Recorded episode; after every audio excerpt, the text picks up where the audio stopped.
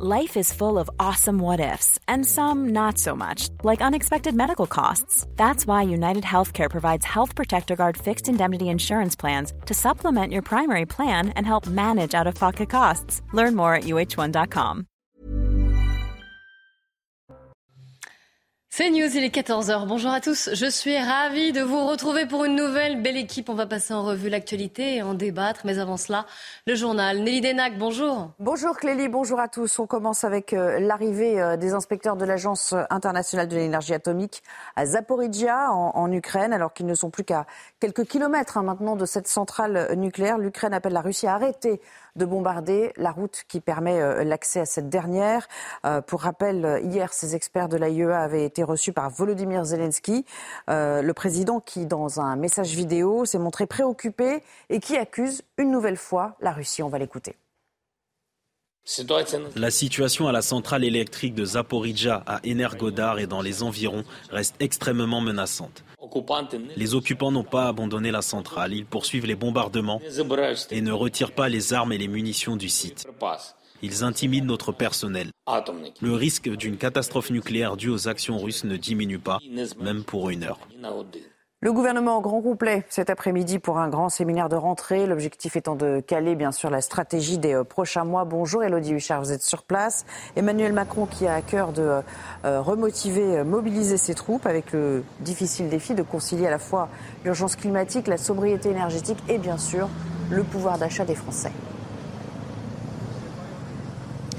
Oui, Nelly, effectivement, un séminaire euh, gouvernemental qui se tient toute la journée ici à l'Elysée. Les agendas des ministres ont été vidés pour qu'ils puissent être présents sur l'intégralité euh, de la journée. Alors, un séminaire gouvernemental, d'abord, vous le disiez, l'objectif, c'est de remettre tout le monde sur la même ligne. Le président de la République qui a rappelé la ligne, les priorités du gouvernement pour éviter parfois euh, les paroles de certains ministres un peu malheureuses et surtout trop individuelles. Le président qui a parlé aussi des chantiers, cinq textes à l'Assemblée d'ici à fin décembre. Alors, forcément, ça fait un agenda un petit peu surchargé. Il a fallu aussi parler un petit peu euh, du fond de ces textes. Et puis, il y a surtout un point important, c'est le climat, parce que euh, le président de la République et Elisabeth Borne ont convié une experte, une climatologue du GIEC, Valérie Masson-Delmotte, qui leur présente justement un rapport sur le climat. On le sait que c'est une préoccupation euh, du gouvernement. Il faut faire face à cet été on a vu beaucoup d'incendies, de sécheresse, de canicules. Comment mieux prévoir ces épisodes? Comment concilier notamment les économies d'énergie? Comment faire accepter tout cela aux Français? Eh bien, autant de questions auxquelles le gouvernement euh, va devoir euh, répondre. Et puis à noter que ce séminaire se terminera par une déclaration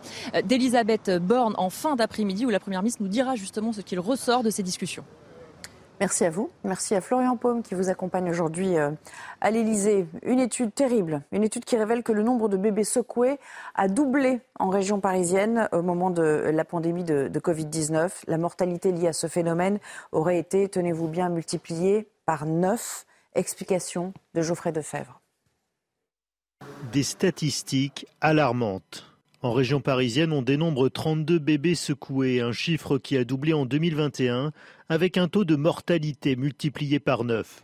Pour Marilyn Connet de l'association Stop Bébé Secoué, la situation sur le plan national est sans doute encore plus dramatique. Ce n'est pas un phénomène parisien, des cas, il y en a partout, tout le temps. Nous sommes contactés presque toutes les semaines. Selon l'étude menée par l'hôpital Necker à Paris, ce sont surtout les pères et les nourrices qui secouent les enfants, bien souvent pour arrêter des pleurs. Selon le ministère de la Santé, chaque année, près de 500 nourrissons sont victimes du syndrome du bébé secoué. Un sur dix décède et les trois quarts conservent des séquelles graves, parmi lesquelles paralysie, cécité, troubles du langage, de la marche ou encore épilepsie. En janvier dernier, le gouvernement a lancé une campagne de sensibilisation. Enfin, sachez qu'à partir du 1er septembre, le stationnement des deux roues à moteur thermique euh, devient payant à Paris. Euh, les scooters et les motos euh, électriques seront bien sûr exemptés. La mairie rappelle que c'est une mesure d'équité vis-à-vis des automobilistes qui payent eux déjà le stationnement, y compris au mois d'août. Mais cette décision suscite l'exaspération des usagers de deux roues. Écoutez le président de Motard en colère. Et il faut savoir qu'un scooter dans la circulation, c'est pas un véhicule en plus, c'est une voiture en moins. C'est-à-dire que beaucoup, on voit dans Paris et même dans les grandes villes, on est à pratiquement 80% de scooters pour 20% de motos. Mm. Ce sont souvent des gens, des automobilistes qui se sont reportés vers le scooter pour avoir une meilleure mobilité. On va payer euh, entre 2 et 3 euros euh, selon le, les ah quartiers. Et surtout, on va payer la moitié du prix d'une voiture. Ce qui est totalement anormal, puisqu'on devrait payer 3 à 4 fois moins cher par rapport à ce que je vous ai dit tout à l'heure. Mm. Et surtout, pour un véhicule qui apporte une certaine mobilité, une vraie plus-value en termes de fluidité du trafic, mm. proportionnellement, on va payer beaucoup plus cher que tout le monde. Et voilà pour l'essentiel, c'est à vous, Clélie, pour euh, l'entame du débat. Et ça fait parler, hein, c'est euh, ce stationnement payant pour les, les, deux roues. Bienvenue sur le plateau de la belle équipe avec aujourd'hui Philippe Guibert. Bonjour. Ça va bien? Ça va pas mal. Euh, Jean-Claude Dacier et Gérard Leclerc qui sont également présents. On va évidemment balayer l'actualité. On va parler de ce livre choc, ces petits renoncements qui euh, nous tuent. C'est un professeur qui accepte de témoigner sur cet islamisme qui fait son entrée dans les écoles. Nous reviendrons aussi sur euh, Jean-Luc Mélenchon qui se plaint des sirènes de police dans la capitale, évidemment. Ça fait débat. Et puis bien sûr la fuite de l'imam Iqiyoussen. Mais avant cela, on a appris donc hier soir, assez tard, à 91 ans, la disparition de Mikhail Gorbatchev. Alors j'espère que ce nom parle encore aux, jeunes générations. C'est l'un de ces noms qui marque l'histoire à plus d'un titre. Gorbatchev, c'est la fin de l'URSS, c'est la fin de la guerre froide, c'est la chute du mur de Berlin plus ou moins malgré lui d'ailleurs, mais on, va y revenir sur tout ça. C'est un homme, je le disais, hein, qui a marqué son époque, qui a pris l'histoire de face, comme ça arrive souvent, et qui l'a accompagné aussi. Vous l'avez connu vous, parce que vous avez l'âge de le connaître, je suis désolée de le mentionner, mais c'est vrai. Et puis que dans vos, dans vos, j'allais dire, dans vos compétences, dans vos métiers euh, respectifs, vous avez, euh, par exemple, pu euh, traiter de l'actualité, couvrir les événements liés à l'URSS à la fin de la guerre froide. Petite mention spéciale pour Gérard Leclerc, parce que je crois que vous avez déjeuné avec lui. Oui, j'avais déjeuné avec lui à l'Assemblée. Avec, vous étiez journaliste à l'époque Bien sûr, oui, j'étais journaliste et donc j'avais été invité. On était, pas, on était quelques-uns à avoir été invités. Et donc, oui, voilà, j'ai eu ce. Et alors, quel souvenir regardez-vous de ce bah, déjeuner de cet homme? Le déjeuner était tout à fait. Il était. Euh, ce qui tranchait complètement, parce que je n'imaginais pas même pouvoir déjeuner avec Brezhnev ou avec, euh, ou avec Andropov ou, Tchernenko. C'était déjà le grand changement. C'était un, homme qui était, qui était très ouvert, qui était sympa, qui était... Euh, euh, ça n'avait rien à voir. Voilà, vraiment la, la, première impression, je le savais déjà, parce que ça fait un petit moment qu'il était arrivé au pouvoir. C'était à quelle année votre déjeuner Ça devait être vers 88, 88 ou 89. Donc quand même avant la chute du mur. C'était avant la chute du mur de Berlin, oui, si je me souviens bien. Et après le départ d'Afghanistan ou bah, Ça devait être à peu près à ce moment-là. C'était à ce moment-là, je crois que l'Afghanistan c'est en 88, donc ça devait être, ça devait être, c'était à peu près à ce moment-là. Et donc on lui a posé sur. C'était là aussi ce qui tranchait complètement avec ce qui avait pu exister avant, c'est qu'on pouvait parler de tous les sujets. Et il répondait avec, avec un, avec, euh, je vous dis de façon à la fois sympathique, avec humour, mais en même temps, mm, bien évidemment en défendant, en expliquant son, son projet et ses idées. Et donc, euh, oui, oui c'était, c'était quelque chose. Je vous dis, c'était surtout, il faut bien comprendre que ça tranchait totalement avec ce qu'on avait pu connaître. Et vous avez dit qu'il a. Moi, je pense que Gorbatchev, c'est vraiment l'un des rares hommes, euh, grands hommes d'État qui quelque part a changé le cours de l'histoire au XXe siècle. Il faut se rappeler ce qu'était le monde euh, au moment de son arrivée au pouvoir en, en 1985.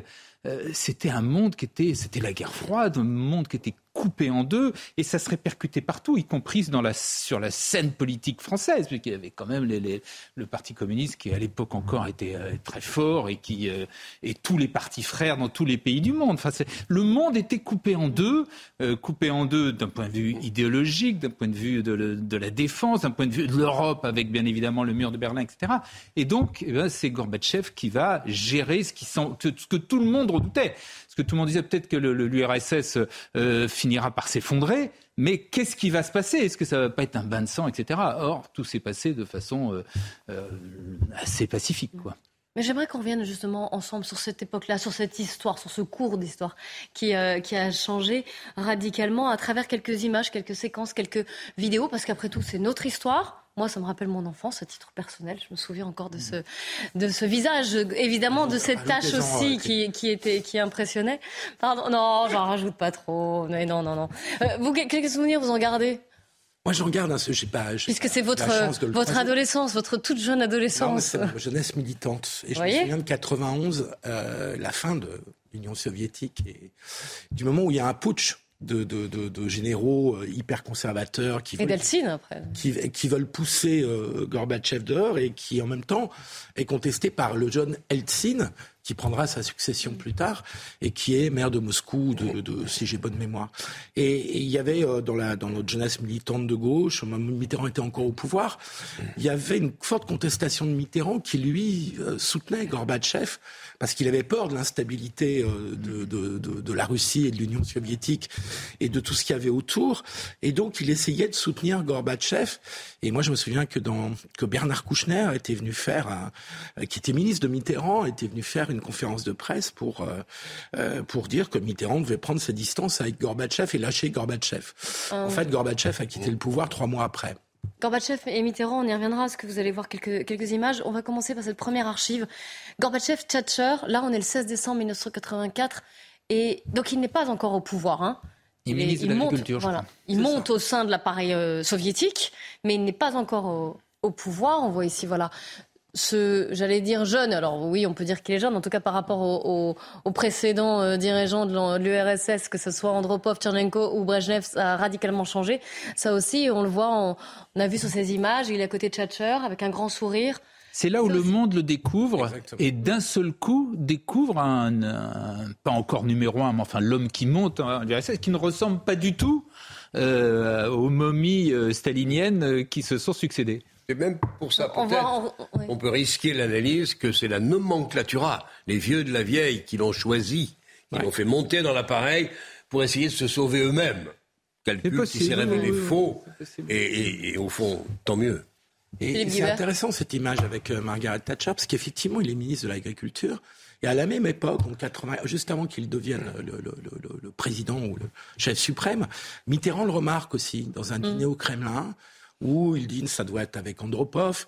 Il y a les ministres et il y a Gorbatchev qui est effectivement ministre de l'Agriculture.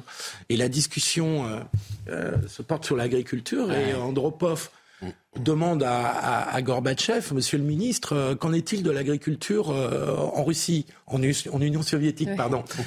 Et Gorbatchev se lève et répond aussi mal depuis Lénine. Et alors, oui, et, là, Mitterrand se dit, là, celui-là, il n'est pas, pas exactement comme les autres. On fait même une fois une plaisanterie, alors cette fois-ci devant les, les, les, les chefs d'État euh, occidentaux, euh, et quelqu'un lui pose la question, mais quel est le problème de, de l'agriculture soviétique? Et il répond, euh, c'est le printemps, l'été, l'automne et l'hiver. il était fils oui, Voilà, ce qui était inimaginable de la part d'un autre dirigeant. Il était fils d'agriculteur. Oui, lui-même, oui. Son père avait été chef d'un kolkhoz dans, dans, la mm. grande période de, de soviétisation de l'économie agricole euh, russe dans les années 30. Autre archive et autre date importante, nous sommes en décembre 1987 et on voit Mikhail Gorbatchev cette fois-ci avec Ronald Reagan, qui à l'époque est donc le président des États-Unis. Et ça concerne ces traités de réduction des armements. Là, ici, c'est le traité sur les forces nucléaires à portée intermédiaire qui est signé. Et ça, je vous le rappelle, hein, c'est un traité qui vise le démantèlement par les États-Unis et par l'URSS. On est encore en pleine guerre froide d'une catégorie de missiles. Euh, qui sont voilà, à ogive parfois nucléaire ou, ou conventionnelle. C'est une date importante de la part, évidemment en ce qui concerne l'armement, mais pour les États-Unis et pour l'URSS. C'est la, c'est la ah fin de la. Pardon, non, non, quand comme il y avait un blanc sur Oui, c'est la fin de, en principe, la, fin de la course aux armements. Euh, qui, qui, qui, était, qui, atteignait des sommets absolument. Il euh, faut, faut, se rappeler qu'à l'époque, il y avait quand même, il y a eu quelques années euh, précédentes, la fameuse les Pershing euh, en Europe ou le les SS-20 à, oui, oui, oui. les SS-20. Les SS-20, voilà, merci. Mais, mais, mais, mais là, les images qu'on vient de voir, c'est vrai que c'est la victoire de Reagan. Ah, totalement. qui avait, je ne sais pas s'ils avaient vraiment l'intention et la capacité de le faire, mais ils avaient inventé la menace de mettre tout autour la guerre des étoiles. de la, Terre, la fameuse guerre des étoiles avec des engins qui auraient pu taper. Et là, il semblait que l'Union soviétique n'ait pas pu suivre. C'est une des raisons possibles, sûrement pas la seule. C'est intéressant de voir cette image parce que ça redit un peu l'esprit, l'espoir qu'il y avait à cette période d'être euh, de sortir, du monde de la guerre. Alors c'était un espoir qui a été de courte durée. Enfin, il a duré quelques quelques années encore. Il y a eu la guerre en Irak euh, très rapidement après. Mais cette idée qu'on sortait d'une période où la guerre était une menace euh, quand même quasi permanente ou en tout cas potentielle assez forte, euh, c'est à ce moment-là que les grands pays occidentaux commencent à réduire leur armement, leur budget militaire. C'était l'époque où on parlait des dividendes de la paix. Je crois que c'était une expression de mm-hmm. Laurent Fabius, et où on a diminué les budgets militaires. Alors aujourd'hui, on dit oui, c'est naïf et on n'aurait peut-être pas dû. Mais à l'époque, c'était quand même il y a maintenant 25 ans euh, ou 30 ans, euh, il y avait ce fort espoir de fin de l'histoire, qu'il n'y aurait plus de guerre, il y aurait plus de et qu'avec la fin de la guerre froide. revenir à ce livre de, de Francis Fukuyama que vous... de Francis Fukuyama et qu'avec la fin de la guerre froide, c'était la fin de des grands affrontements historiques qui est étonnant d'ailleurs, c'est que là, Mikhail Gorbatchev s'éteint alors que Vladimir Poutine a envahi l'Ukraine, l'Ukraine qui est devenue indépendante en 1991 avec la chute de l'URSS. À la fin de l'année. À la fin en 91. Traité signé par la Russie. Hein. Euh, autre euh, archive, évidemment, on est en 1989, le 9 novembre. La chute du mur de Berlin, Jean-Claude Dacier. Il y a, un plan que j'ai. Alors, je ne sais pas si on a ce plan-là. on ne connaît pas. Moi, je, en tout cas, moi, je ne connais pas la totalité de l'histoire. Qu'est-ce qui a initié ce mouvement des Allemands de l'Est qui se sont, à un moment euh, de, de, ce mois de novembre 89, c'est ça, hein, je dis 9 novembre. se sont précipités vers le mur et ont commencé à ouvrir des brèches. Et c'est là, on peut toujours ergoter sur le rôle des grands de ce monde. Euh, Gorbatchev n'a sûrement pas tout fait bien. Il n'a pas dissous le Parti communiste. Il n'était pas là non plus pour enterrer totalement le communisme, même si ça s'est terminé comme ça. Mais au moins là, il fait un geste qui, moi, m'émeut beaucoup. Il peut envoyer, comme ses prédécesseurs l'ont fait en Hongrie de longues années avant, en Tchécoslovaquie plus récemment, il aurait pu envoyer la troupe. Il envoie, hein, mais sauf qu'il ne tire pas d'ailleurs. Non, mais ça reste, il se passe rien. Il se passe rien. Il laisse faire les Allemands de l'Est, des centaines, des milliers vont euh, respirer l'air de Berlin, qui avait au moins le mérite de la liberté, et puis aussi d'une certaine opulence de l'époque.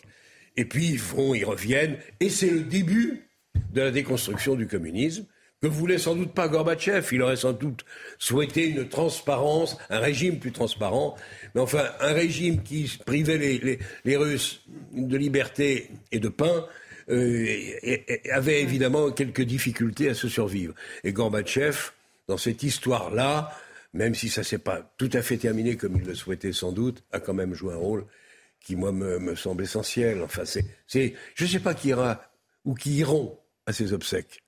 Peut-être personne, peut-être sera-t-il. Bah, vous savez qu'en Russie, voilà, vous savez qu'en Russie, il n'est pas forcément euh, autant. Le, on, a, on a beaucoup vu les réactions, on a entendu les dirigeants du monde politique occidental saluer sa mémoire. C'est moins le cas en Russie, hein, et de la bah, part des Russes euh, eux-mêmes. Hein.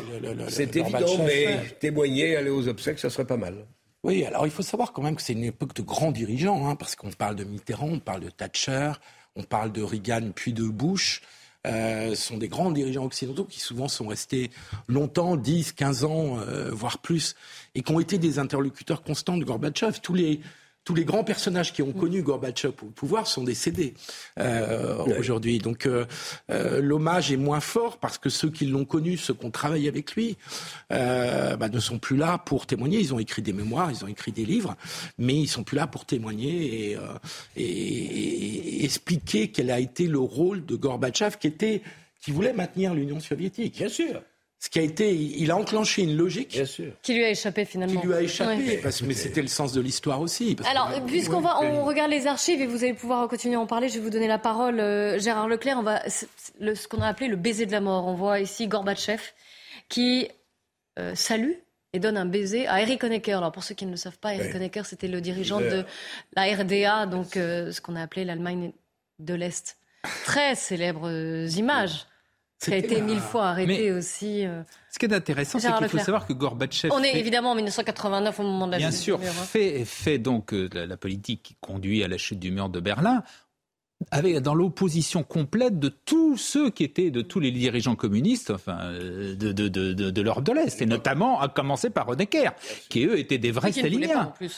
alors sur le, protégé, le pouvoir était protégé par l'Union soviétique. Bah bien sûr, et pour eux c'est terrible justement à partir du moment où Gorbatchev dit euh, débrouillez-vous et, n'intervient pas, comme le disait Jean-Claude tout à l'heure.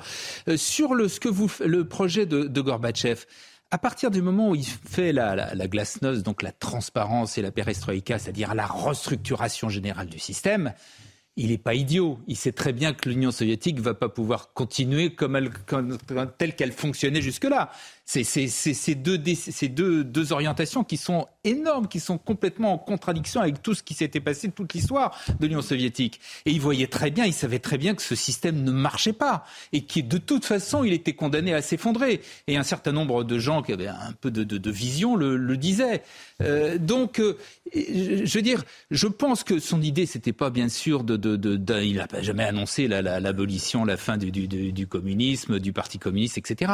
Mais en enclenchant cette, cette, cette, cette mécanique, il n'était pas idiot. Il savait très bien que ça allait amener à de grands profonds changements euh, en Union soviétique qui, ne sera, qui n'aurait pu être de toute façon l'Union soviétique de, de, de, la période précédente. C'est aussi le retour de, dissidents ou des textes qui étaient interdits en URSS. Le docteur Givago. Et vous allez voir quelques-unes du journal Libération de l'époque.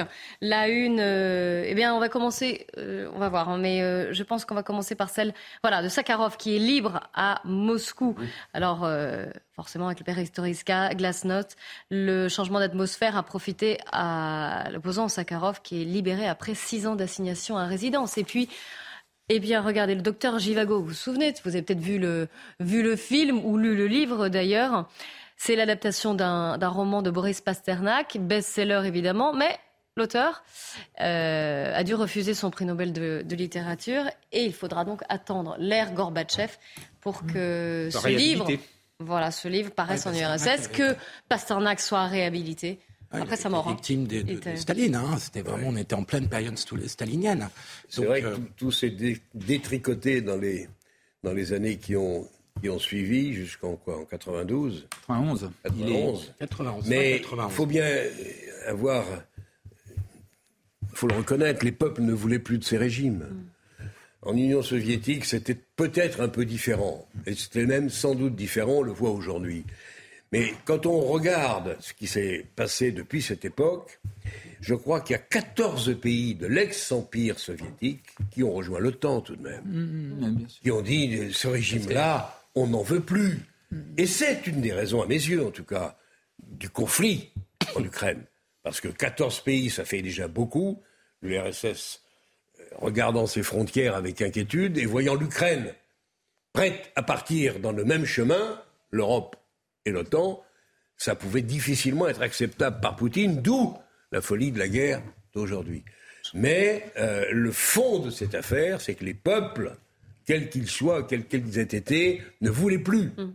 de ce régime qui, encore une fois, sans vouloir caricaturer, ne les rendait évidemment pas heureux, privés de liberté et même de l'alimentation la plus basique. Ça ne pouvait pas continuer. Gorbatchev l'avait senti. Il ne voulait peut-être pas que ça se termine comme ça s'est terminé. Mais il a fait quand même, rendons-lui hommage, il a fait, le, il a déclenché le, le, processus qui fait que ça s'est terminé comme ça s'est terminé, sans aller jusqu'au bout quand même. Faut pas l'oublier parce que c'est pas un régime démocratique qui règne aujourd'hui en Russie. oui, oui alors là, justement, il y a une. Je crois qu'on veut dire la même chose. C'est-à-dire que Yeltsin, la Russie a connu, là, ce qu'il eh faut appeler maintenant la Russie, si je eh puis dire, eh a connu une période de relative liberté et de démocratie entre 91 et 2010-2011, euh, c'est-à-dire quand euh, euh, Poutine prend véritablement complètement en main le pouvoir et, pour le coup serre la vis. Je, vous, voilà. je vous redonne la, parole, Philippe Guébert. On va revoir aussi des images de Gorbatchev, bien sûr, avec François Mitterrand. Et vous citiez justement cette... c'est en...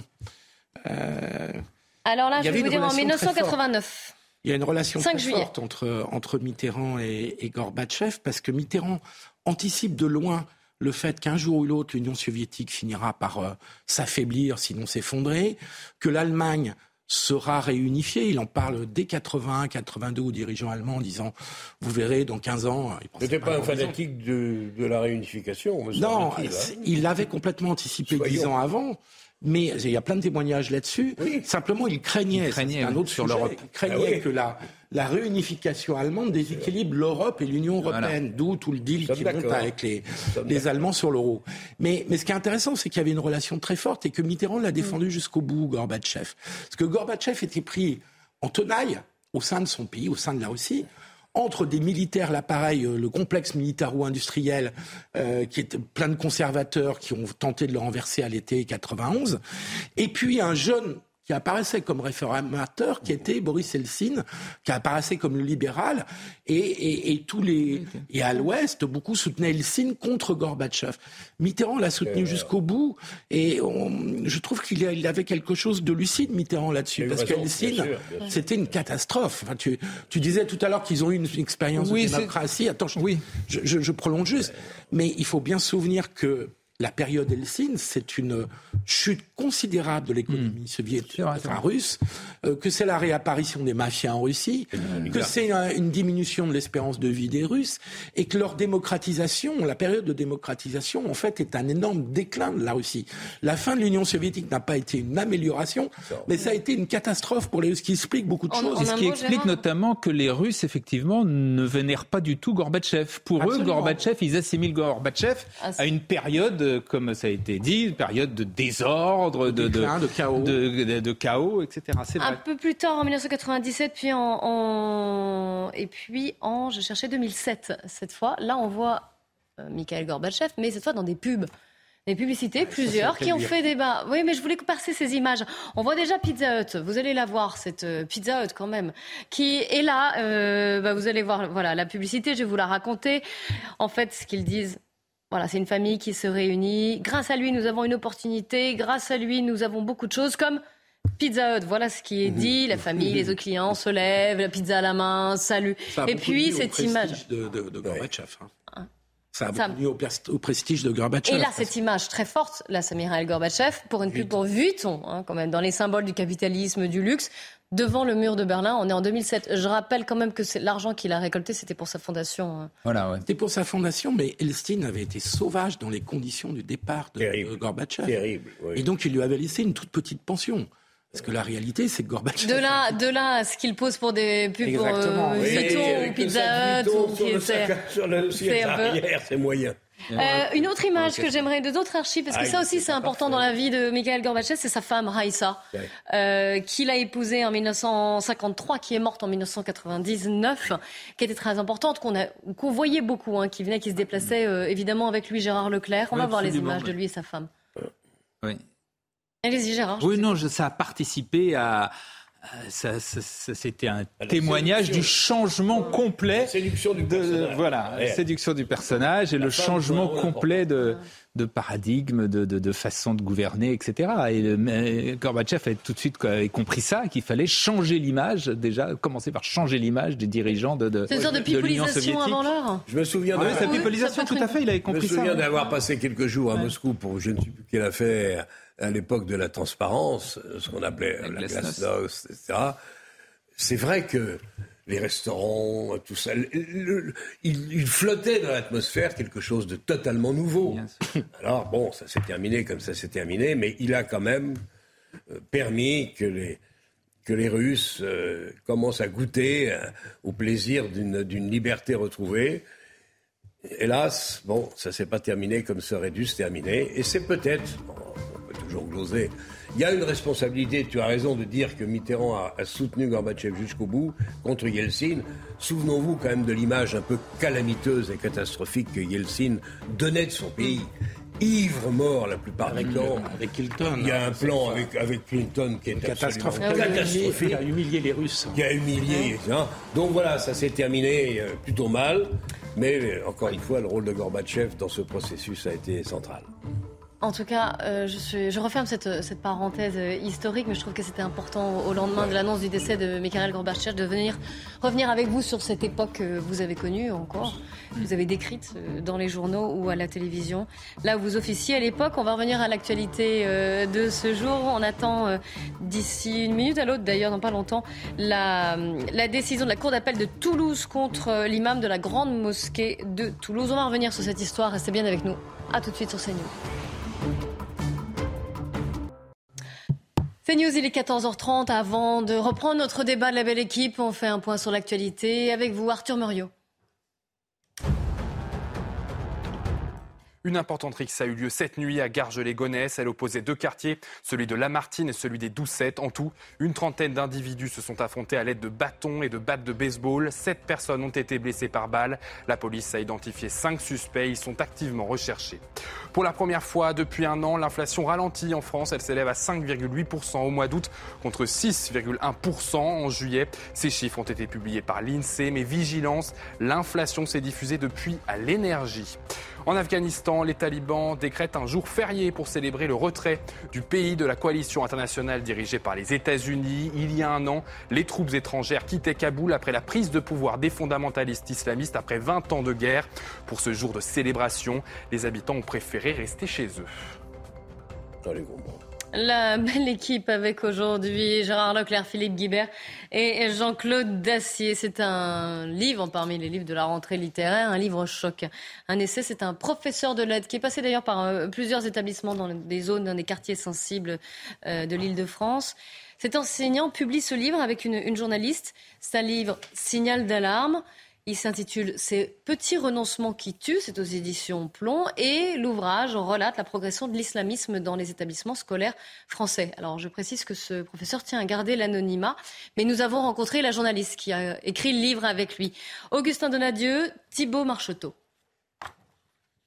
C'est la voix d'un professeur qui résonne dans la plume d'une journaliste.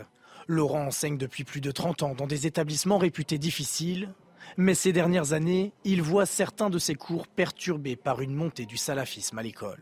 Il y a un certain mouvement euh, salafiste, euh, frériste, qui, euh, qui s'étend petit à petit dans certains quartiers et par ricochet, on en arrive à avoir ces débats qui arrivent à l'intérieur des classes avec un refus de certains enseignements.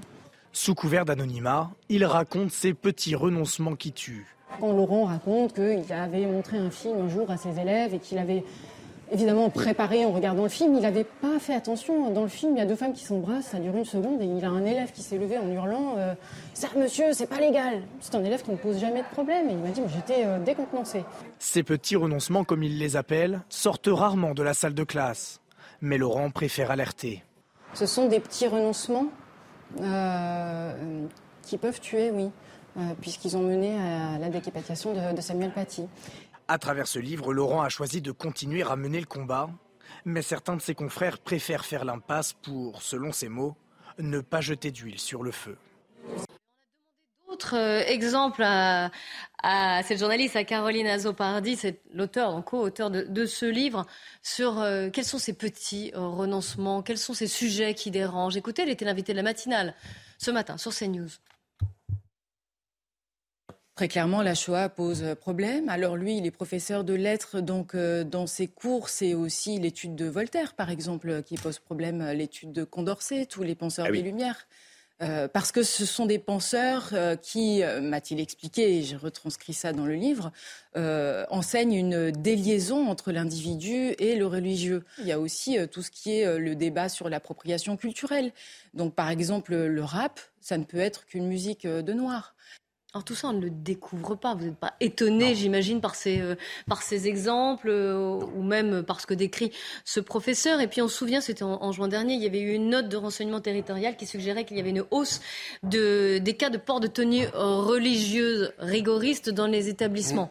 Euh, on en avait parlé. Le journal Opinion parlait même d'épidémie de, de tenues vestimentaires de type islam radical. Donc tout ça n'est pas nouveau.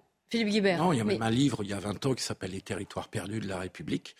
Euh, qui commençait à décrire exactement la même chose. Les difficultés, voire parfois l'autocensure des enseignants ou à enseigner par exemple l'histoire de la Shoah dans, le cadre de la Seconde Guerre mondiale et, de, des années qui ont précédé, euh, n'est pas du tout nouveau, donc on n'est pas surpris.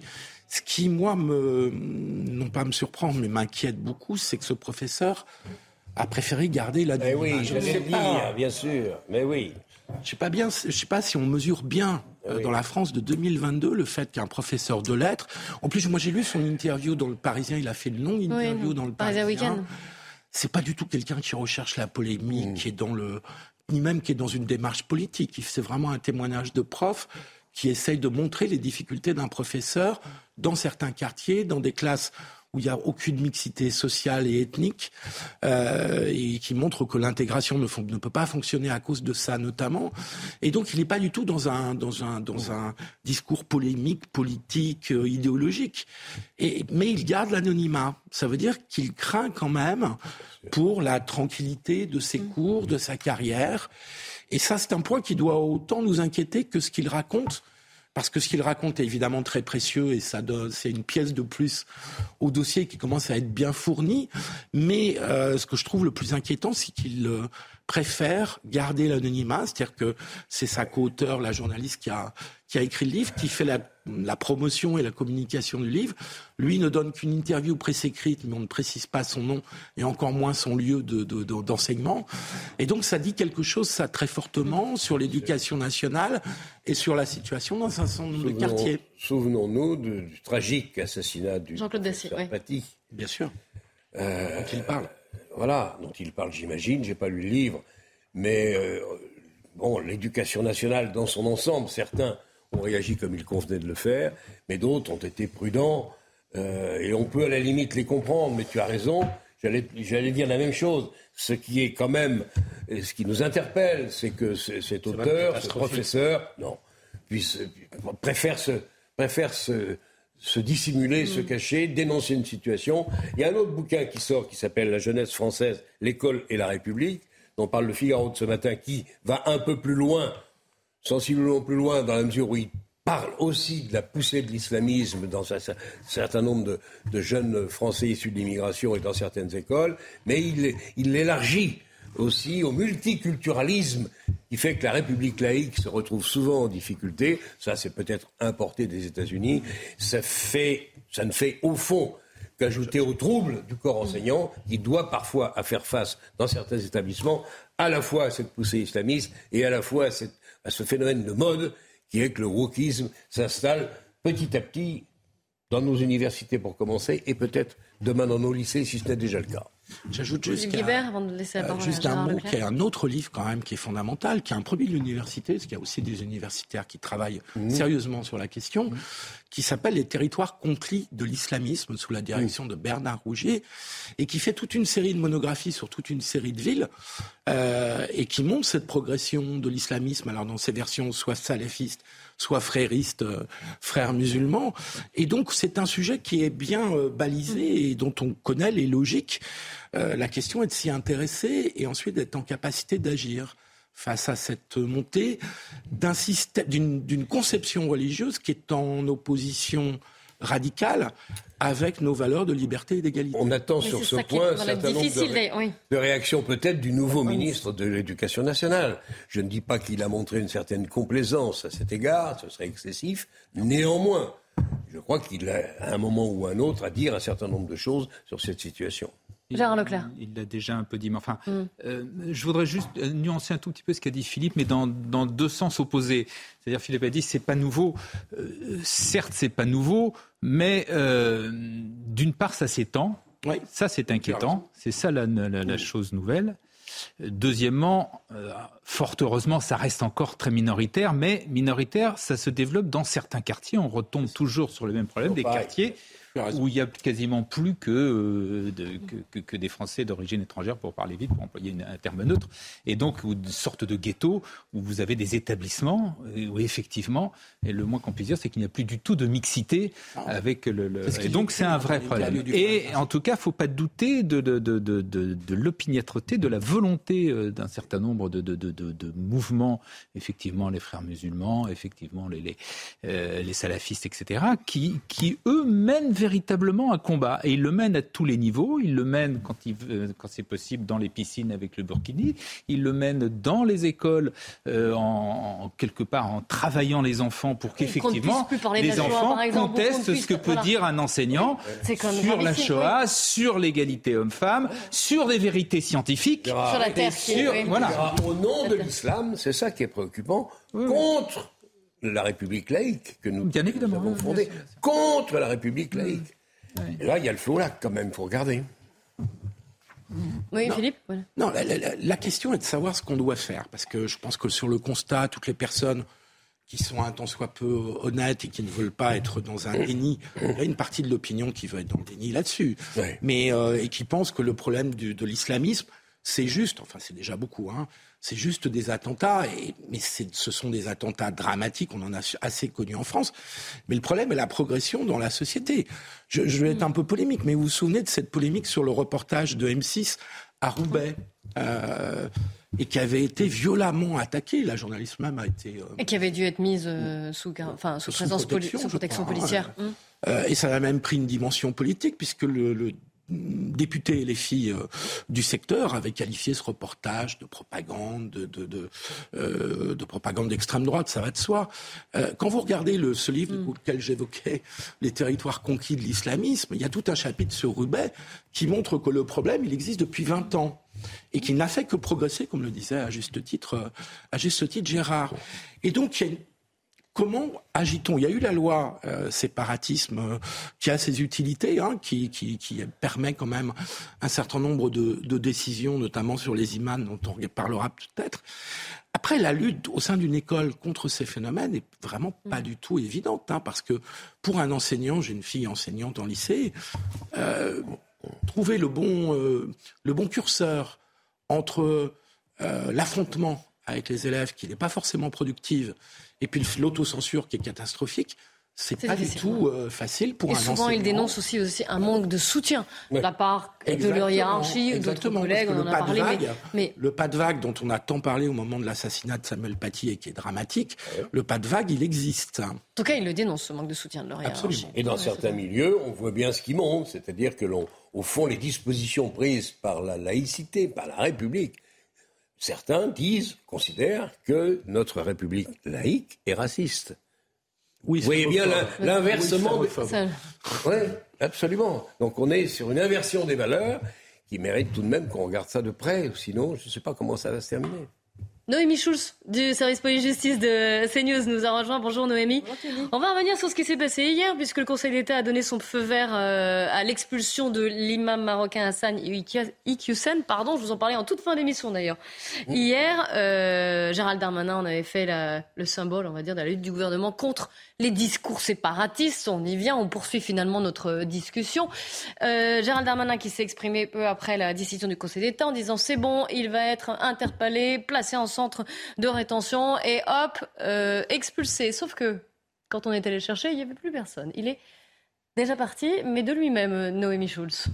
Oui, euh, c'est un risque, hein, puisque l'imam Iki Hussein, tant qu'il n'y avait pas la décision du, Conseil d'État qui validait l'arrêté d'expulsion, il était totalement libre de ses mouvements. Et donc euh, la réalité, c'est qu'il n'était pas chez lui hier et que cela faisait peut-être plusieurs jours qu'il avait quitté son domicile. Moi, j'étais vendredi dernier au Conseil d'État à l'audience au cours de laquelle euh, les débats, enfin, on a examiné son cas. il y avait des proches euh, d'Assad Niki Hussein, euh, son avocate, mais lui n'était pas là.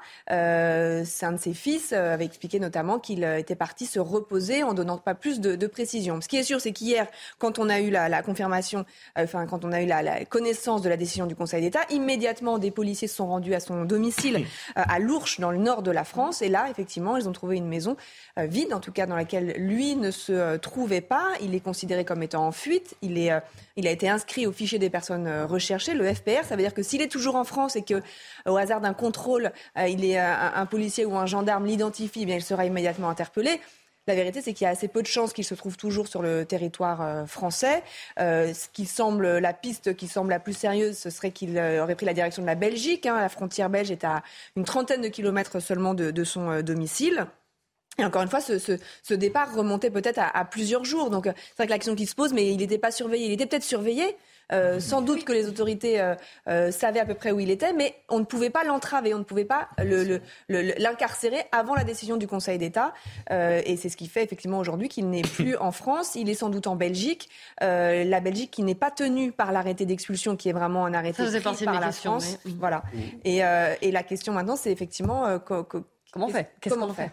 Mais ce que vous nous dites, en tout cas, ce qui est important à retenir, c'est qu'il n'y a pas eu de faute des services euh, français. Non, mais c'est important de le dire parce que ah on, peut on, est dans, on est dans un état de droit. Hein, oui, mais on peut ne pas comprendre. Je ne comprends pas. On attendait une décision. D'affichage et de communication, qu'effectivement, vous avez le ministre de l'Intérieur qui vous dit. Euh, euh, c'est bon, on va l'expulser, on va, on va l'interpeller, le placer en centre de rétention encore fallait-il lui mettre la main dessus. Et l'imam mm. Il, avait son, il, savait qu'il y avait l'éventualité euh, que, que, l'arrêté d'expulsion soit validé euh, existait. Et donc, il a, il a pu prendre ses, euh, voilà, des, ses dispositions pour quitter la France. Le ministère de l'Intérieur, euh, alors d'abord, euh, était un peu, euh, on n'a pas beaucoup communiqué depuis ce matin. On vient d'apprendre que le préfet du Nord faisait un petit point presse à 16 heures. On, on, espère avoir des précisions sur peut-être ce qui s'est passé et surtout quelle est la suite, parce que la question maintenant, c'est effectivement quels sont les les leviers qu'a la France pour euh, récupérer entre guillemets euh, l'imam et éventuellement l'expulser vers, euh, vers le Maroc. ce qu'on sait, c'est donc que la Belgique n'est pas tenue par l'arrêté d'expulsion, mais l'imam Iki Hussein, il n'a plus son, son, titre de résident permanent en France qui lui permettait de circuler librement dans l'espace Schengen. Et donc, nous précise le ministère de l'Intérieur, eh bien, il est en situation irrégulière en Belgique, si c'est là qu'il se trouve à l'heure actuelle.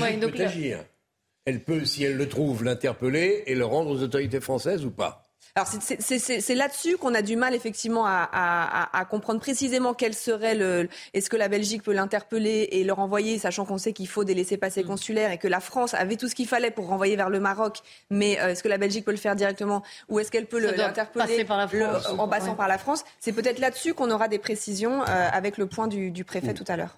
Fait peu de cas en tout cas des valeurs françaises et de, droit français. Philippe Guibert. Oui, il y a une information qui circule sur des sites relativement sérieux mais assez confidentiels, comme quoi il aurait euh, dit du mal du roi du Maroc qu'il aurait critiqué le roi du Maroc. Or, quand vous allez au Maroc, et vous êtes marocain, si vous dites du, des choses pas très gentilles. Alors là, on... est-ce qu'on n'a pas de confirmation de ces dires ou de ces déclarations? On... va en rester là là-dessus, euh, à moins que Noémie vous ayez. Non, j'ai pas, des, j'ai, pas, d'éléments. Non, j'ai pas d'éléments. Ce qui justifierait qu'il ne souhaite pas retourner au Maroc, c'est ce que. Ça pourrait être une hypothèse. Ça et le fait qu'effectivement c'était un homme qui, est né, en France euh, et qui a passé les 58 dernières années, c'est-à-dire toute sa vie. Et ses enfants, et ses enfants ses petits-enfants. C'est d'ailleurs ce qui faisait que son avocate euh, défendait l'idée que, que, le renvoyer au Maroc était une décision disproportionnée et une atteinte au droit de mener une vie euh, euh, familiale. Ce à quoi le Conseil d'État a répondu vos enfants, vos cinq enfants sont tous majeurs, ils ne dépendent plus de vous financièrement. Votre femme a la nationalité marocaine. Le cas échéant, elle peut très bien venir vous rendre visite, venir vous voir au Maroc. Et donc, à considérer qu'il n'y avait pas d'atteinte à cette liberté et, et à valider l'expulsion. Gérard Leclerc. Non, non, je voulais juste effectivement rajouter que les enfants étaient majeurs. Donc cet argument, parce que c'est un argument qui joue souvent Hein, je parle sous votre contrôle quand il y a comme ça des, quand on envisage des expulsions, l'argument de dire il a, il a une famille, les enfants sont là, etc. C'est bien évidemment ça, ça, peut jouer en faveur de la personne. Là, le, la question se pose pas puisqu'ils sont majeurs et vaccinés, donc ils sont pas censés euh, vivre avec, avec les parents. La deuxième chose, c'est qu'il faut quand même rappeler qu'on est dans un état de droit et que donc tant qu'il y avait, on ne pouvait pas euh, mettre la main sur Eric Hussein avant, euh, avant que la, la, la, décision soit confirmée par le Conseil d'État de son expulsion. C'est aussi bête que ça. Enfin, c'est ce, c'est ce que vous avez expliqué. Euh... oui, Jean-Claude Dessier. Oui, c'est ça peut-être. On est un peu ah ridicule, c'est très bien que cette situation soit clarifiée assez vite. Mais j'ai du mal à imaginer quand même que la Belgique, s'il se trouve bien en Belgique dans cette ah hypothèse, ne puisse pas collaborer avec les autorités françaises. On est quand même entre deux pays assez proches. Euh, euh, et je, je, je Surtout s'il est en situation irrégulière. Après, encore une fois, la question est de savoir, d'abord, c'est de lui mettre la main dessus. Euh, Bien sûr. Et puis ensuite, de voir effectivement sous quelle modalité et vers quel pays il serait renvoyé. Est-ce que la Belgique ne serait qu'une étape dans un autre voyage ou est-ce que c'est un lieu où il compte rester? Mais je n'imagine pas que les autorités belges ne puissent pas coopérer avec les autorités françaises dans une affaire comme ça. Ils le feront, oui, c'est sûr. Ils le feront. On attendait aussi euh, également aujourd'hui la décision concernant l'imam de, l'imam de, Toulouse, qui, si l'on en croit les informations de Sandra Buisson, que l'on attend d'une minute à l'autre, a été condamné à quatre mois de prison avec sursis pour provocation à la haine. Je vais vous rappeler un peu ce qui s'était euh, passé. Euh, il avait été condamné, cet imam de la grande mosquée d'Ampalo à Toulouse, en première instance à six mois de prison avec sursis, 10 000 euros d'amende pour provocation à la haine raciale, puisqu'il avait rappelé en 2017, il a fait référence en arabe à la parole du prophète Mohamed qui appellerait les musulmans à tuer des euh, juifs. Lui dit qu'il y a une erreur de traduction, qu'il y a un problème de, traduction. Voilà, comme ça, il s'était défendu. Il avait donc été condamné en euh, première instance. Et la décision de la Cour d'appel, vous arrivez au bon moment, euh, Sandra. Je vous laisse le temps de souffler. La Cour d'appel donc a, confirmé cette condamnation. Oui, elle a infirmé le jugement de première instance puisque l'imam de, de, Toulouse avait été relaxé en première instance. le tribunal avait retenu que la provocation à la haine n'était pas caractérisée. Là, la Cour d'appel va dans l'autre sens. Elle estime que cette condamnation est justifiée. Elle est donc condamnée pour provocation à la haine pour ses propos qui datent de décembre 2017. à l'époque, on est en, plein dans une période de forte tension entre les Israéliens et les Palestiniens, puisque Donald Trump vient d'annoncer euh, qu'il va déménager l'ambassade américaine mmh. euh, de Tel Aviv à Jérusalem. Mmh. Euh, l'imam fait à ce moment-là un prêche, un prêche qui commence par rappeler cette, situation, ce contexte international. Et c'est là qu'il cite ce hadith, cette parole du prophète qui appelle à tuer les juifs. Lui a expliqué pour sa défense à l'audience que c'était au contraire pour inciter euh, les fidèles à ne pas suivre ce hadith et à ne que ça avait été mal, euh, s'en prendre mal traduit, aux juifs, que ça avait été euh, mal compris, que au contraire il l'avait fait pour mettre en garde ses fidèles. les associations qui s'étaient portées partie civile avaient estimé que ce hadith, au contraire, vu la traduction qui avait été faite dans le prêche du prêche total, il n'avait absolument pas été expliqué, contextualisé. Et euh, l'imam Chalgoumi avait même été euh, cité par une des euh, parties civiles et il était venu expliquer que ce hadith précisément n'était utilisé que dans les mosquées séparatistes. il a expliqué que sinon il n'était plus utilisé parce que justement il était controversé et que faire le choix, ne serait-ce que de le citer, était déjà un indicateur euh, et une incitation euh, à la haine. Pourquoi aussi cette provocation à la haine a été retenue? C'est parce qu'il y a eu une large diffusion. Ce prêche, il a été aussi diffusé à 3000 personnes via les réseaux sociaux. Donc euh, on attend la motivation complète de la Cour, mais voilà les éléments qui s'étaient tenus à l'audience pour expliquer la décision. Gérard Leclerc bah, Ça fait deux fois que l'instance suprême, dans un cas c'est le Conseil d'État, dans la fois c'est la Cour d'appel, infirme une décision euh, dans un cas d'une justice administrative. Dans celui-là, je ne sais pas quel est, quel est C'était le, tribunal correctionnel. Tribunal correctionnel, voilà, et c'est une bonne chose. Voilà, je pense qu'il faut s'en féliciter. Oui, ce qui prouve que l'état de droit euh, fonctionne et qu'une décision de justice n'est n'est pas toujours définitive et que les procédures d'appel euh, servent à quelque chose dans tous les sens, euh, mm. dans tous les sens d'ailleurs. Ce qui me frappe avec euh, cette affaire d'Iman de Toulouse, c'est qu'on parlait de, je parlais de Roubaix tout à l'heure, mais Toulouse et certains quartiers de Toulouse, dont celui dont est issu Mohamed Merah, sont des quartiers de forte radicalisation islamiste. et donc là, on a affaire aussi comme dans le cas de l'imam euh, euh, un imam qui a une certaine implantation, qui a un certain, certain écho, euh, qui a une certaine influence dans des quartiers qui, qui ont basculé, enfin dans certains quartiers qui ont pu basculer euh, dans un islamisme dominant dans les pratiques de l'islam local. Donc tout ça a des conséquences parce que on pourrait penser que c'est juste euh, une volonté contre les imams euh, de la part de la République française. Mais, oui, mais attention, contre le discours séparatiste qui est un peu intensifié, mais c'est pas seulement ça. Et, avec les réseaux sociaux, ces imams ont une influence tout à fait réelle. On est dans une religion où il n'y a pas un clergé, le, sunnisme. Il n'y a pas de clergé qui donne une doctrine. Mm. Donc les imams ont une grande liberté d'interprétation, d'analyse, de commentaires. Et donc, euh, avec les réseaux sociaux, cette influence a été démultipliée. Mmh. Et donc, on est bien sur, un, sur des personnalités locales qui ont des influences tout à fait profondes. on a sollicité euh, l'avocat de, de, cet imam euh, ce matin qui n'a pas souhaité euh, revenir sur cette affaire avant la, décision. Donc on va essayer d'avoir sa, réaction dans l'après-midi. On sait qu'à l'audience, la défense de l'imam de, Toulouse avait euh, alerté sur une éventuelle condamnation en appel euh, de leur client en estimant que ça signerait une condamnation, signerait l'ingérence du juge dans la religion et que ça aboutirait à un contrôle des prêches. On va voir si il est toujours dans la même optique et s'il compte se pourvoir en cassation. Oui, Jean-Claude C'est ce que j'allais dire, c'est-à-dire que la religion, chacun le sait, on l'a dit mille fois, prend en charge du matin jusqu'au soir la vie quotidienne des, de, de, de, ces, de, ces, euh, ces tenants de, l'islam. Et donc, il faut saluer, je suis d'accord avec Gérard, ces deux décisions de, justice qui, au moins, en dépit de cette situation compliquée, où le quotidien de la vie des, des, des, ceux qui suivent cette religion et euh, le discours qui, qui l'accompagne, le discours religieux, est souvent mêlé. Je pense que ces deux décisions de justice vont inciter néanmoins les imams qui se laisseraient encore aller à quelques interprétations excessives vont devoir faire attention, y compris celui de Toulouse, condamné avec sursis. Attention, à la prochaine faute. Quatre, mois avec sursis. Le, parquet avait requis six mois avec sursis. Donc il est, condamné à quatre et il est condamné aussi à des dommages et intérêts envers différentes associations qui s'étaient portées de partie civile, notamment la LICRA. Euh, mmh. J'ajoute concernant l'ingérence de l'État dans la religion ou les prêches religieux, qu'il y a un article de la loi de la laïcité de 1905 qui interdit, euh, là ça visait principalement la religion catholique hein, en 1905, mais ça s'applique à toutes les religions, quelles qu'elles soient, que les, les prêches religieux n'ont pas à intervenir dans le champ politique sur un lieu de culte.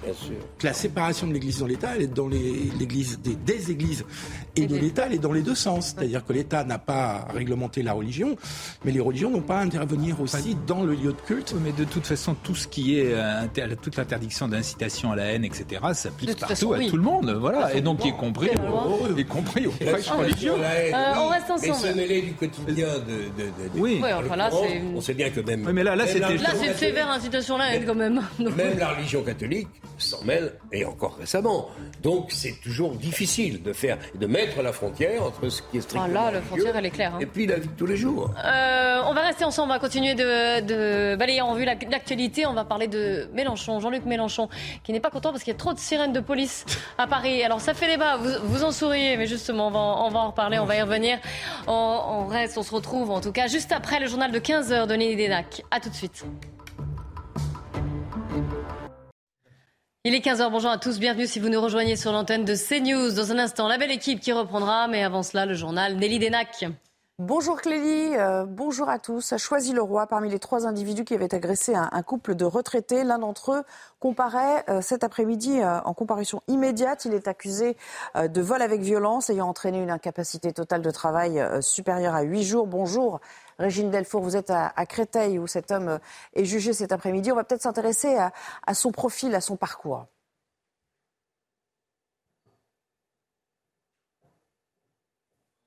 Algérien.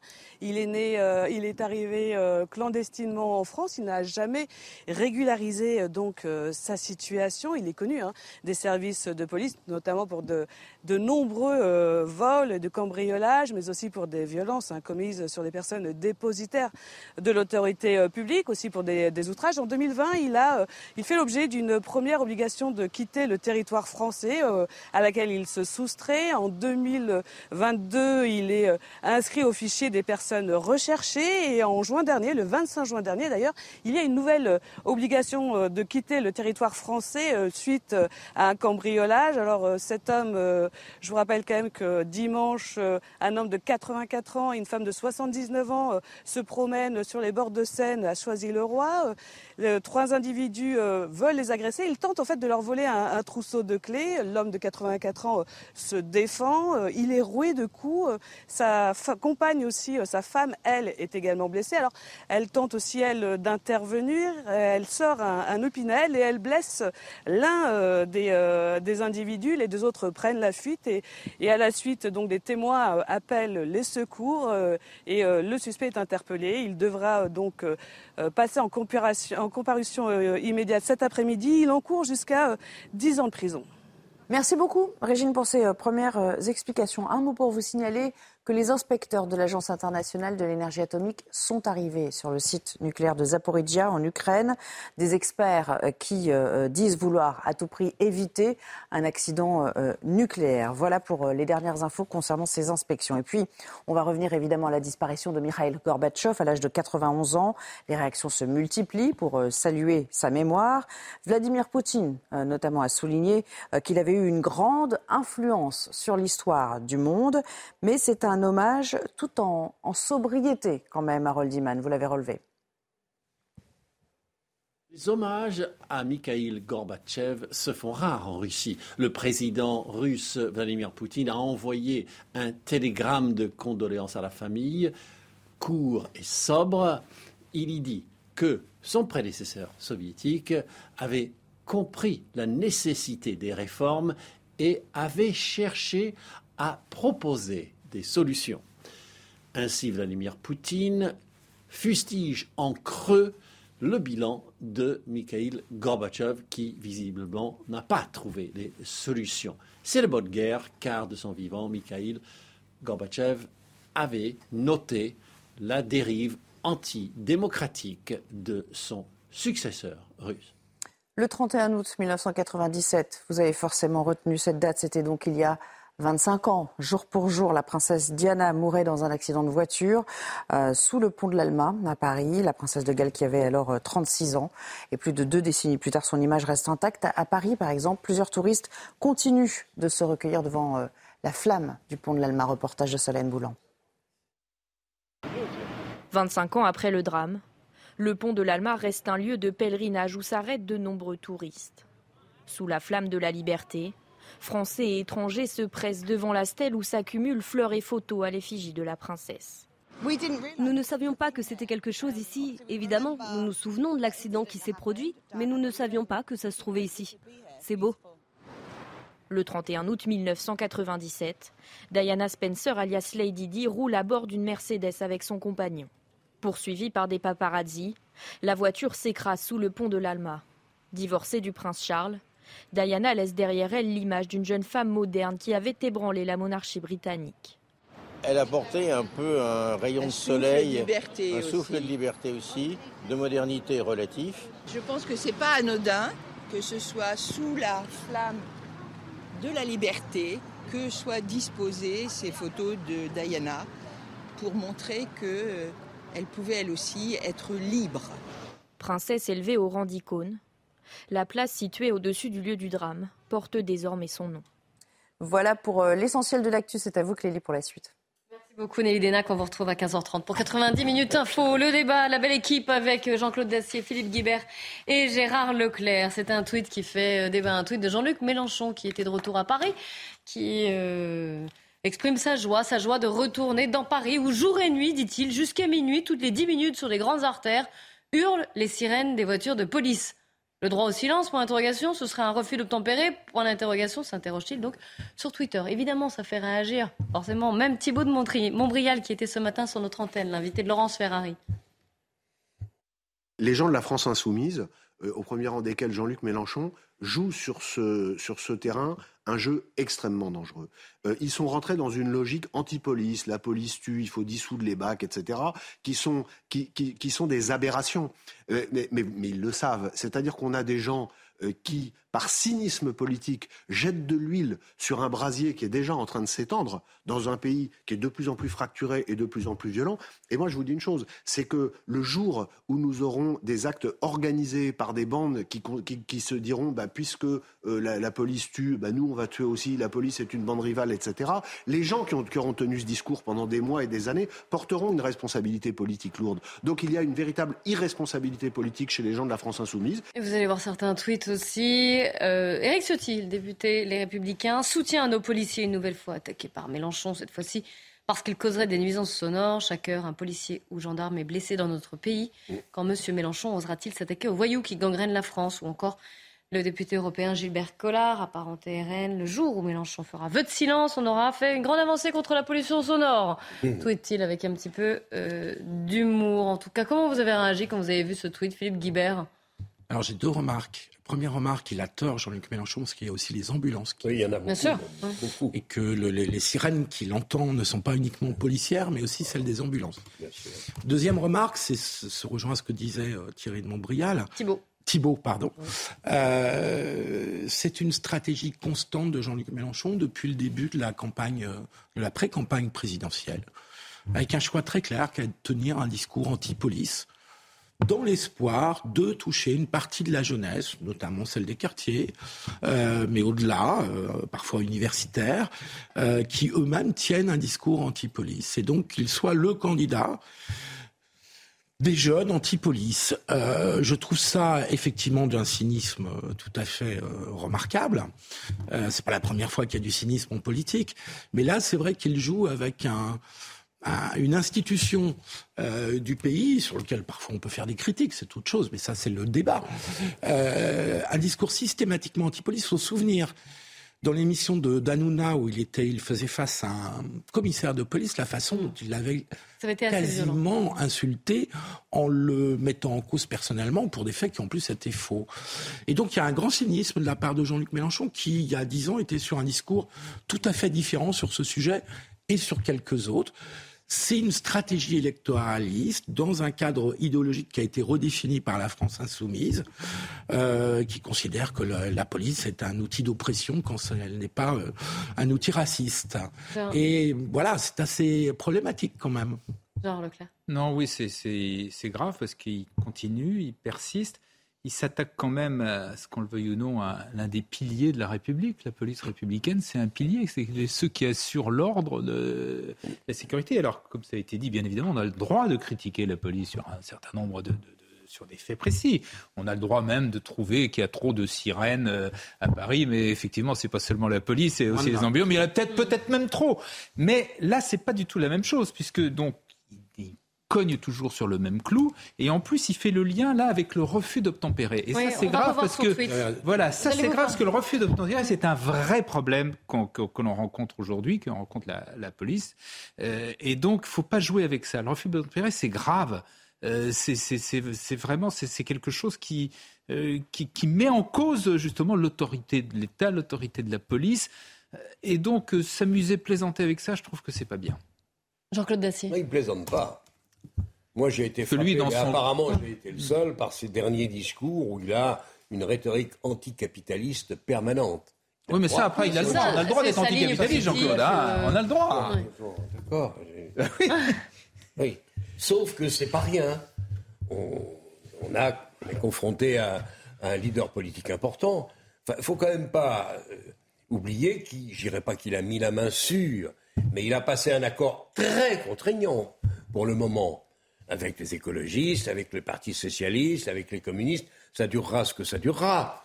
Mais voilà tout un bloc qui n'a pas eu le succès électoral que croit M. Mélenchon et que dit M. Mélenchon. Ils ont fait combien? À 25%. À peine 25%. Bon, c'est, peut-être mieux que ce que promettaient euh, les sondages à chacune de ces partis isolés. Néanmoins, quand vous avez un leader politique de son importance qui rassemble, ça durera ce que ça durera, la gauche française, euh, et que vous vous inscrivez dans un discours qui n'a plus rien à voir avec ce que nous faisons dans ce pays, avec euh, des résultats qu'on peut, certes discuter, mais on est dans un système, on est au cœur de l'Europe, on est dans un système financier, on est dans un système d'échange qui fait que quand tu remets tout ça en cause, essayer en même temps d'obtenir le vote et le soutien d'une majorité de Français, en même temps ça me rassure un peu, ça me paraît totalement impossible. Je sais bien que beaucoup de jeunes, notamment, il faut bien que jeunesse se passe dans les grandes écoles, euh, ça, fait bien de voter Mélenchon. Globalement, le discours qu'il tient, à mes yeux, est lourdement dommageable pour les écologistes, pour les socialistes, qui ne s'en sortiront pas, et Parti communiste, je le mets un peu à part, mais néanmoins, cette gauche-là n'a pas d'avenir à mes yeux. Elle n'a pas d'avenir, euh, cher Jean-Claude, je pense en termes de force capable de conquérir une majorité de, suffrages. C'est ce que je voulais dire. Je te rejoins. Euh, en revanche, je pense qu'elle a quand même un avenir politique ou électoral un petit peu plus lointain que ce qu'on imagine beaucoup, pour une raison très simple. C'est que plane au-dessus de la tête des députés euh, la menace de la dissolution de la part d'Emmanuel Macron. Mm. C'est un pouvoir constitutionnel qui pouvait évidemment pas le déclencher en juillet dernier au moment des vacances, mais qui peut le déclencher euh, maintenant. Et imaginons, même si je ne crois pas beaucoup que le budget ne puisse pas passer, ou que la réforme des retraites soit complètement enlisée. Emmanuel Macron, à, presque tout moment, s'il a des bons prétextes politiques sur le blocage de la machine mmh. Peut dire, bah, écoutez, puisque c'est comme ça, on va retourner devant les électeurs. Et avec ce discours aventuriste, tu penses que Mélenchon peut gagner? Attends, et donc, je précise juste, le point était de savoir est-ce que la NUPS a un avenir politique électorale. Si euh, en janvier prochain, euh, Emmanuel Macron dissout, le Parti socialiste tout seul, le Parti communiste tout seul, et même les écologistes tout seuls n'iront pas très loin. Ils feront 2, 3, 4, et ils reviendront pas. Sous la dictature idéologique de Mélenchon, je leur promets pas non plus un grand avenir. Moi, je leur promets certainement pas le pouvoir, mais tout ah, seul. Mais tout seul, si on veut être réaliste sur le plan politique et électoral, le PS aujourd'hui se présente tout seul, il fait rien, et il revient avec 5 députés, il en a 30 aujourd'hui. Je dis pas que ça justifie tout. Hein. On est dans, oui, on est dans. Gérard Leclerc. Oui, on a un petit peu dévié là quand même. Oui, c'est parti, oh, bah. parti d'un tweet contre la police. On est parti du pain pour des ambulances. Non, moi, ce qui est, ce qui est quand même euh, ce dont bénéficie euh, la, la, NUPES, enfin plus exactement la France insoumise, c'est tout le problème, c'est que c'est lui pour l'instant qui, dirige, qui mène la gauche. C'est une tendance à la radicalisation en France, aussi bien vers la droite que vers la gauche. Et je pense que c'est pas une bonne chose, oui. Et c'est en tout cas une très mauvaise chose, je crois, pour le Parti socialiste de se mettre dans les, dans les roues, de se mettre dans les roues de je ne veux pas défendre le. Pardon. Rapidement, en un mot. Je ne veux pas défendre le PS parce que je, suis en désaccord idéologique avec cette orientation. Mais sur le plan strictement politique, si tu n'as plus de députés, ah, justement, si tu n'as plus de députés, tu n'as plus d'argent public. Non, mais bien sûr. Et le Parti socialiste est mort financièrement. C'est sûr que oui, bah oui. C'est ça la réalité. Le PSPC, Ils sont morts financièrement, ils sont morts idéologiquement, c'est qu'ils n'ont plus grand-chose à dire au pays. Il reste quelques euh, minutes. L'actualité est dense. Vous savez qu'il y a un séminaire de rentrée aujourd'hui, ah gouvernement au grand complet, où vont être abordés autour de la table tous les différents chantiers du, du, de la rentrée de l'automne. L'urgence climatique, la sobriété, évidemment, la défense du pouvoir d'achat et les économies d'énergie. Vous savez qu'en parallèle, on a appris hier que dès demain, Gazprom allait euh, en rétorsion, donc aux sanctions qui ont été prises lors de cette, euh, après l'invasion de l'Ukraine. Eh bien, Gazprom a annoncé qu'ils allaient suspendre totalement les livraisons de de gaz au groupe français Engie. La première ministre, les ministres se sont voulus euh, rassurants en disant non, non, pour l'instant, on a fait euh, nos stocks, mais quand même, ça donne le ton, je pense. Enfin, vous allez me le dire, que pour, euh, pour cet hiver. Bah, on est dans une période période charnière, une période clé. Vous avez d'un côté l'urgence climatique, on l'a vu cet été, qui nous oblige véritablement à prendre des mesures pour décarboner euh, l'économie, et en même temps la crise ukrainienne qui là nous met la pression sur là aussi de nouveau sur, l'énergie. Donc évidemment il va falloir prendre de, de, vraies décisions, de grandes décisions qui n'ont pas été prises. On, on, en, a, on en parlait hier les années précédentes. Euh, il, va falloir les faire et ça va changer beaucoup de choses et ça va impacter tout le monde, ça va impacter l'économie, ça va impacter la vie des Français. Mais il faut le faire. Je pense qu'on n'a plus le choix.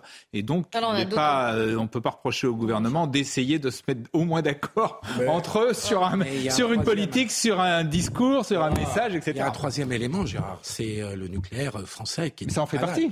Ça en fait Parce que ça, c'est ni dû au climat, ni à la guerre en Ukraine. Ah oui, le nucléaire français qui, est à la, qui est à la, oui, ah bah mauvais état. Quand la moitié des réacteurs qui ne fonctionnent pas ou qui ne sont pas en marche. C'est au niveau européen qu'il va falloir agir et agir vite parce que dans son coin, on peut. Mais on vient de le dire, le nucléaire français, il est dans l'état où il est. C'est grave. Et ça en dit long sur l'anticipation et la régulation de, de l'État français dans ses affaires, qui est décidément le plus mauvais employeur qui soit. Mais honnêtement, l'Europe s'est mise dans une situation là aussi où, en liant le prix du gaz et de l'électricité, fait qu'on paye des sommes considérables qui ne sont pas tenables. On ne peut pas continuer de payer le prix de l'électricité au prix où il est actuellement. Impossible, sinon on va foutre l'économie de tous ces pays en l'air on a bonne mine. Nous qui allons Donc faire, faudra, on allait voir ce qu'on allait voir. On allait faire faudra les sanctions des... qui allaient mettre l'économie soviétique par terre. C'est nous. Je suis heureux de vous entendre dire qu'il faudra une politique européenne et des décisions européennes. on est bien d'accord. Une décision européenne, mais d'urgence. Allez, reprenons notre débat ensemble demain. Dès 14h, on se retrouvera à l'heure du café. Dans un instant, Nelly Dédac et ses invités pour 90 minutes info. Elle va revenir évidemment euh, sur la condamnation de l'imam de Toulouse ou encore sur ce livre, les ces petits renoncements qui tuent ce professeur d'école qui euh, dénonce euh, l'entrisme d'un islam radical dans les salles de classe. Restez bien avec nous sur CNews. Bon après-midi. Hey, it's Paige DeSorbo from Giggly Squad. High quality fashion without the price tag. Say hello to Quince. I'm snagging high-end essentials like cozy cashmere sweaters, sleek leather jackets, fine jewelry, and so much more. With Quince being 50 to 80% less than similar brands. And they partner with factories that prioritize safe, ethical, and responsible manufacturing. I love that. Luxury quality within reach. Go to quince.com slash style to get free shipping and 365-day returns on your next order. quince.com slash style.